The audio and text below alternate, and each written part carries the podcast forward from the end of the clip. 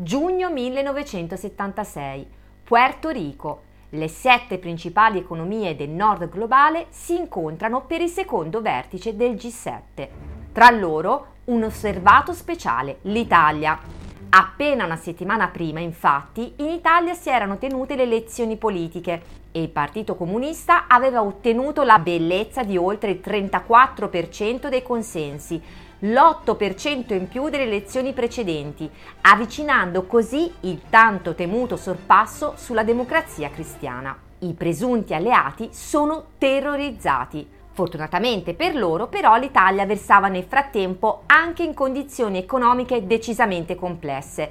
Ed ecco allora la soluzione. USA, Gran Bretagna, Francia e Repubblica Federale Tedesca sottoscrivono un accordo segreto avrebbero concesso aiuti economici all'Italia, ma a tre condizioni. L'esclusione dei comunisti dal futuro governo, l'introduzione di alcune riforme di carattere neoliberale e il ricambio radicale della leadership democristiana. Così, giusto se qualcuno ancora si chiedesse chi sono i mandanti dell'omicidio Moro. Non ho esperienza o conoscenza di una politica di tale ingerenza nel passato nei confronti di un paese altamente sviluppato e stretto alleato, avrebbe dichiarato poco dopo un funzionario inglese presente al vertice. D'altronde, tutto sommato, le loro preoccupazioni erano più che giustificate. Nell'aprile del 1974 in Portogallo le forze popolari guidate dalla fazione progressista delle forze armate avevano messo fine ai 40 anni dello Stato Novo di ispirazione clerico-fascista del dittatore Antonio de Oliveira Salazar. Pochi mesi dopo, nel luglio del 74, in Grecia cadeva il governo dittatoriale instaurato sette anni prima con il golpe dei colonnelli e nel novembre del 75 in Spagna a rimandare definitivamente a marcire nelle fogne dalle quali era arrivato quell'essere vomitevole di Francisco Franco ci aveva pensato madre natura. Questi eventi, scrive lo storico Antonio Varsori, parvero per qualche tempo far ritenere possibile uno spostamento a sinistra degli equilibri politici nell'intera Europa meridionale, nonché il collasso del blocco occidentale in questa parte del continente. La clamorosa avanzata elettorale del PC avrebbe accelerato in modo probabilmente irreversibile proprio questo processo il terrore del nord globale di fronte a questa evenienza fino ad oggi è sempre stato letto con la lente tutto sommato comprensibile della contrapposizione tra democrazie liberali e modello sovietico. Preferivi vivere in Russia?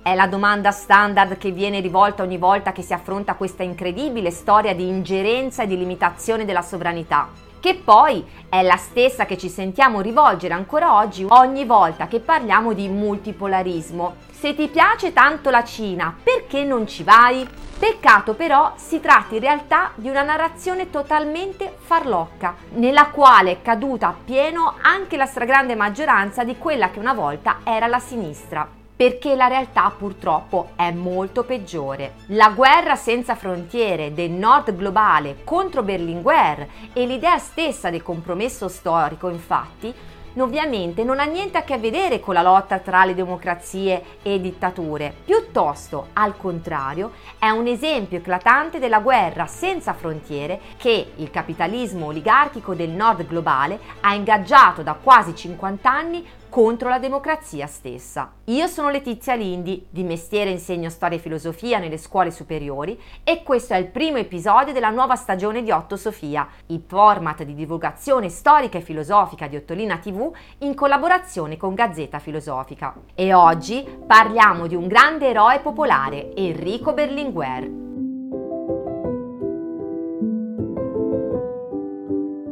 Al centro della nostra attenzione va posta la crisi che attraversano le società capitalistiche su scala mondiale, in Europa e in Italia. Una crisi profonda e di tipo nuovo, dovuta al concorso di grandi processi di portata storica. 1. L'ingresso e il peso crescente nell'arena mondiale di popoli e stati prima soggetti al dominio coloniale. 2 l'esplodere delle contraddizioni che hanno caratterizzato lo sviluppo dei paesi capitalistici più progrediti. Nell'ultimo anno siamo giunti a tassi di aumento dell'inflazione che per i principali paesi capitalistici raggiungono cifre elevatissime e gli USA stanno cercando di riguadagnare con tutti i mezzi parte del terreno perduto, con le manovre speculative, con una crescente evadenza di capitale e con il ricatto tecnologico. Sembra l'ennesimo pippone del nostro Giulianino. E invece siamo nel 1974 e la penna è niente po' di meno che quella di Enrico Berlinguer, comunista, democratico e patriota. Le relazioni speciali con gli Stati Uniti, continua Berlinguer, sono diventate un vero e proprio anacronismo e costituiscono una inaccettabile limitazione del diritto sovrano del nostro popolo di decidere in piena libertà le vie per risolvere i nostri problemi nazionali e le corrispondenti soluzioni di governo. Ma quella di Berlinguer non è semplicemente l'ennesima lamentela inconcludente, al contrario, perché secondo Berlinguer in realtà una via italiana per emanciparsi dall'egemonia stelle strisce c'è. Oggi, scrive infatti, è possibile una politica estera italiana che non sia più fattore di divisione del nostro popolo, ma sia invece fattore di unità ed in cui si possono riconoscere tutte le forze politiche e democratiche e le grandi correnti ideali del nostro paese. Secondo Berlinguer, in sostanza, la lotta per un ordine internazionale più democratico che garantisca all'Italia il pieno esercizio della sua sovranità non è appannaggio di una minoranza ideologizzata per quanto basta che guarda con favore al modello sovietico, ma è un obiettivo molto più generale, in grado di tenere insieme famiglie politiche anche molto diverse tra loro, in nome dell'interesse della stragrande maggioranza della popolazione. Come diciamo sempre a Ottolina, insomma, anche per Berlinguer, sovranità e multipolarismo sono le parole d'ordine del 99%, ma Berlinguer va anche oltre perché la conquista da parte dell'Italia di una vera sovranità non riguarda solo gli italiani,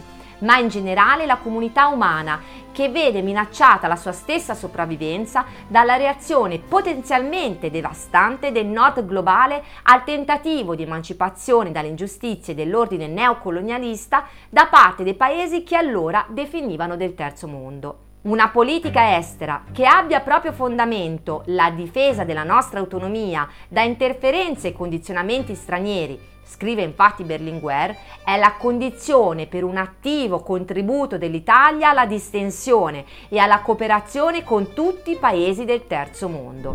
Ma se la proposta politica di Berlinguer non ha niente a che vedere con la rivoluzione bolscevica e l'ingresso dell'Italia nella sfera di influenza sovietica ed è anzi tutta volta al rafforzamento della democrazia italiana e alla sua indipendenza, perché fa così paura agli alleati occidentali? Per capirlo bisogna forse intenderci un po' meglio su cosa intendiamo davvero per democrazia. Una riflessione che nel Partito Comunista Italiano era nata parecchio tempo prima, Già nel 1964 Togliatti, nel suo memoriale di Yalta, notava infatti come oggi sorge nei paesi più grandi la questione di una centralizzazione della direzione economica che si cerca di realizzare con una programmazione dall'alto, nell'interesse dei grandi monopoli e attraverso l'intervento dello Stato. Questa questione, osserva lucidamente Togliatti, non solo è all'ordine del giorno a livello interno in tutti i paesi dell'Occidente,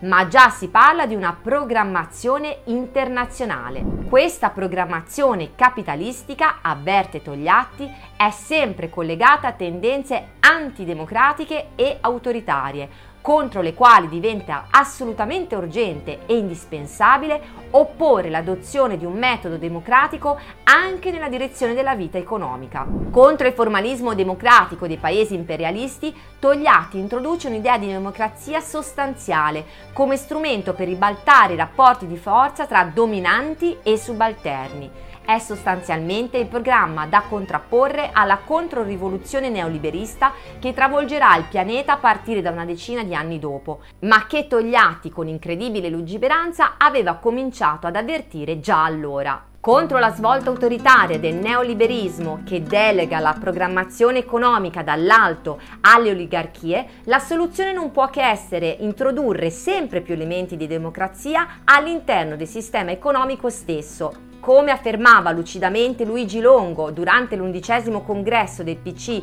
del 1966, si tratta di battersi per la conquista di nuove forme di partecipazione diretta e di nuove forme di controllo dal basso delle molteplici attività che costituiscono la fitta rete del potere. Mentre le socialdemocrazie e il trade europei erano tutti concentrati esclusivamente verso l'estensione del sistema di welfare, il PC puntava dritto al cuore del potere capitalistico, elaborando una strategia complessiva volta a spostare strutturalmente i rapporti di forza all'interno del sistema produttivo a favore dei lavoratori. Ed è proprio in questa ottica che va letta l'idea del compromesso storico, che è al centro dell'elaborazione di Berlinguer, contro la traduzione in potere politico delle grandi concentrazioni oligarchiche di potere economico, la ricetta di Berlinguer è quella di una grande alleanza popolare in grado di trasformare in profondità le istituzioni repubblicane in senso realmente democratico a partire dalla centralità del Parlamento,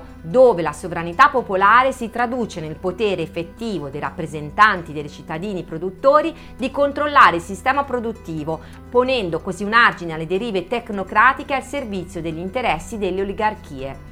Da questo punto di vista, appunto, il piano nazionale e quello internazionale appaiono inscindibili. Non si dà democrazia al di fuori della possibilità di esercitare pienamente la sovranità e non si dà sovranità al di fuori di un nuovo ordine multipolare. La pace al primo posto, come ha deciso di intitolare la sua raccolta di scritti e discorsi di Enrico Berlinguer sulla politica internazionale, una delle punte di diamante di questa famiglia allargata che è Autosofia, il mitico Alexander Obel, probabilmente il più profondo conoscitore e analista di quella incredibile avventura popolare che è stata la storia del Partito Comunista Italiano, una pace che appunto è da ottenere e difendere proprio attraverso l'ampliamento continuo degli spazi di democrazia, sia a livello nazionale che internazionale, perché una pace non precaria ma solida e duratura per essere tale non può che essere fondata sulla giustizia per riflettere insieme sull'incredibile attualità del pensiero di Berlinguer